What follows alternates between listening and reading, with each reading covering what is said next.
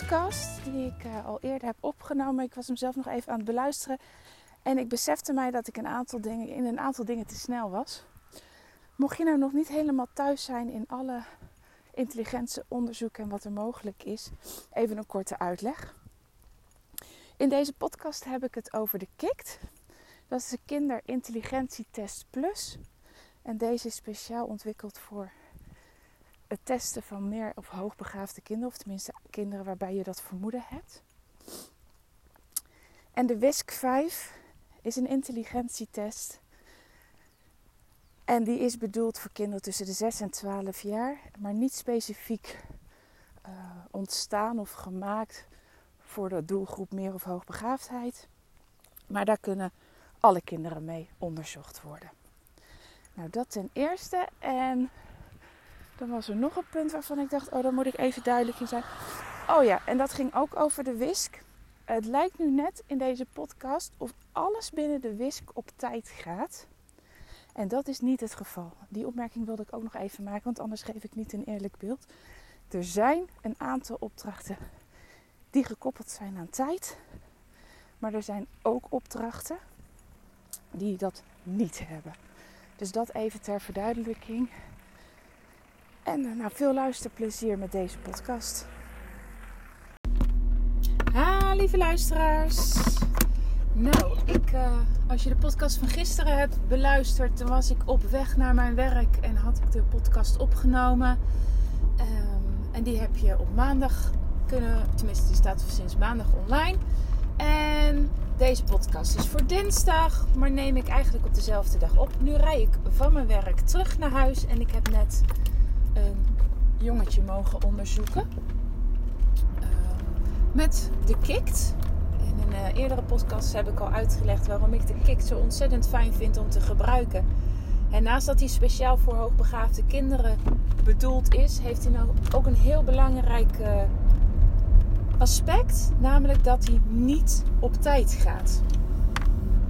Er zit geen enkel item bij waarbij een kind binnen een bepaalde tijd moet reageren.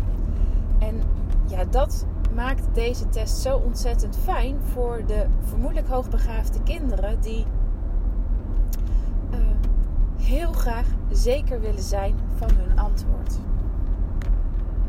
En vandaag had ik een jongetje dat uh, enkele tijd geleden al met de WISC 5 is getest. En waarop uh, ja, wat, wat niet uitkwam op dat hij op hoogbegaafd niveau uh, zat. Maar deze moeder had heel sterk het gevoel dat het niet klopte. Dat ze, ze, ja, ze voelde intuïtief heel sterk aan van nou maar deze uitslag, hè, hoe prima die ook is op de WISC 5 geeft niet weer wat ik denk dat mijn, mijn kind echt daadwerkelijk kan. En Ja. Ze heeft haar moeder uh, gevolgd en uiteindelijk uh, bij mij uh, gekomen met haar zoon.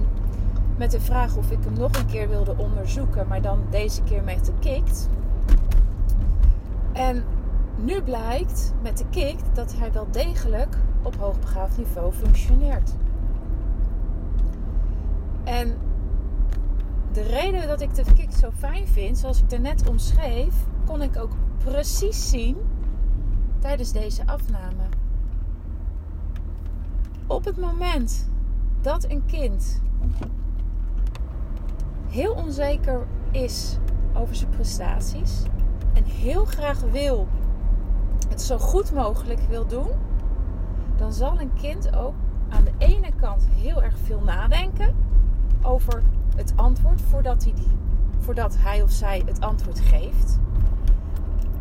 En aan de andere kant, en dat zag ik vandaag bij deze jongen heel erg, en dat zie ik wel vaker bij, bij kinderen, is dat op het moment dat ze het antwoord denken niet te weten of niet zeker, 100% zeker zijn van hun antwoord, ze liever geen antwoord geven dan dat ze een gok doen.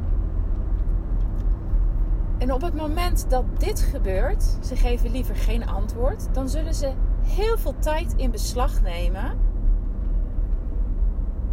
erover nadenken, maar vervolgens ook proberen er onderuit te komen.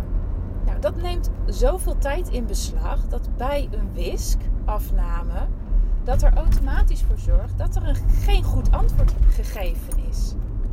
Een fout antwoord dus. En op het moment dat er die fout antwoord levert het kind niks op aan punten. En als het geen punten daarin oplevert, kan, ja, dan, wordt, dan wordt dat. Hoe leg ik dit het beste uit?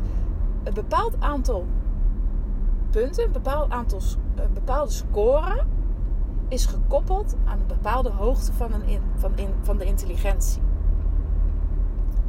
En als het dus een antwoord fout wordt gerekend omdat het buiten de tijd is of omdat uh, het kind helemaal geen antwoord geeft, behaalt het daar sowieso al geen punten op.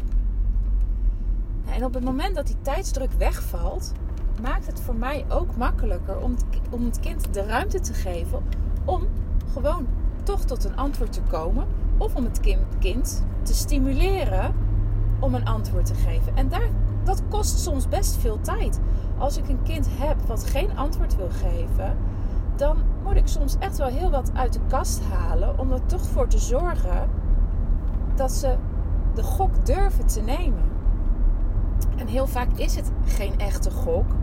En is dat al wel het antwoord wat ze in hun hoofd hadden? En vaak ook nog het goede antwoord wat ze in hun hoofd hadden. Maar moeten ze over de streep geholpen worden om het ook daadwerkelijk uit te spreken? Nou, en daar uh, geeft de KICT heel veel mij heel veel ruimte voor. En wat ook maakt dat je een veel betrouwbaarder beeld krijgt van de echte, echte totale intelligentie van het kind.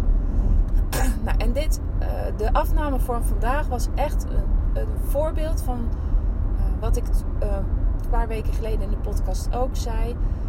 Waarom het zo belangrijk is dat je en het juiste instrument gebruikt voor het kind. En in dit geval dus de KICT. Maar dat je ook als uh, orthopedagoog of psycholoog heel veel kennis hebt van de doelgroep, omdat je daarmee ook kan inspelen op wat je ziet.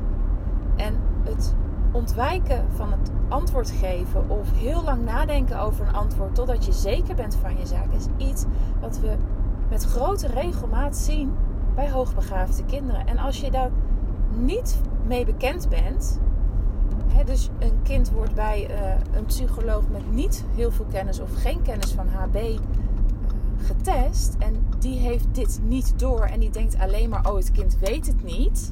Het is te moeilijk voor het kind. Dit is de top van het niveau. Ja, dan zal je niet een, een objectief beeld krijgen van de daadwerkelijke cognitieve vermogens. Um, dus vandaar ook uh, deze podcast, om dat nog eens een keer goed te benadrukken. En uh, ja, dat je beseft hoe belangrijk het is dat uh, je iemand treft als je een betrouwbaar beeld wil hebben van, van de cognitieve vermogens van je kind. En kennis heeft van HB en weet dat dit soort processen kunnen spelen binnen in het kind. En daarnaast ook uh, welke uh, onderzoeksmiddelen gebruikt worden. Nou, ik ben inmiddels thuis. Ik ga afsluiten naar mijn kinderen toe. Bedankt weer voor het luisteren en tot morgen.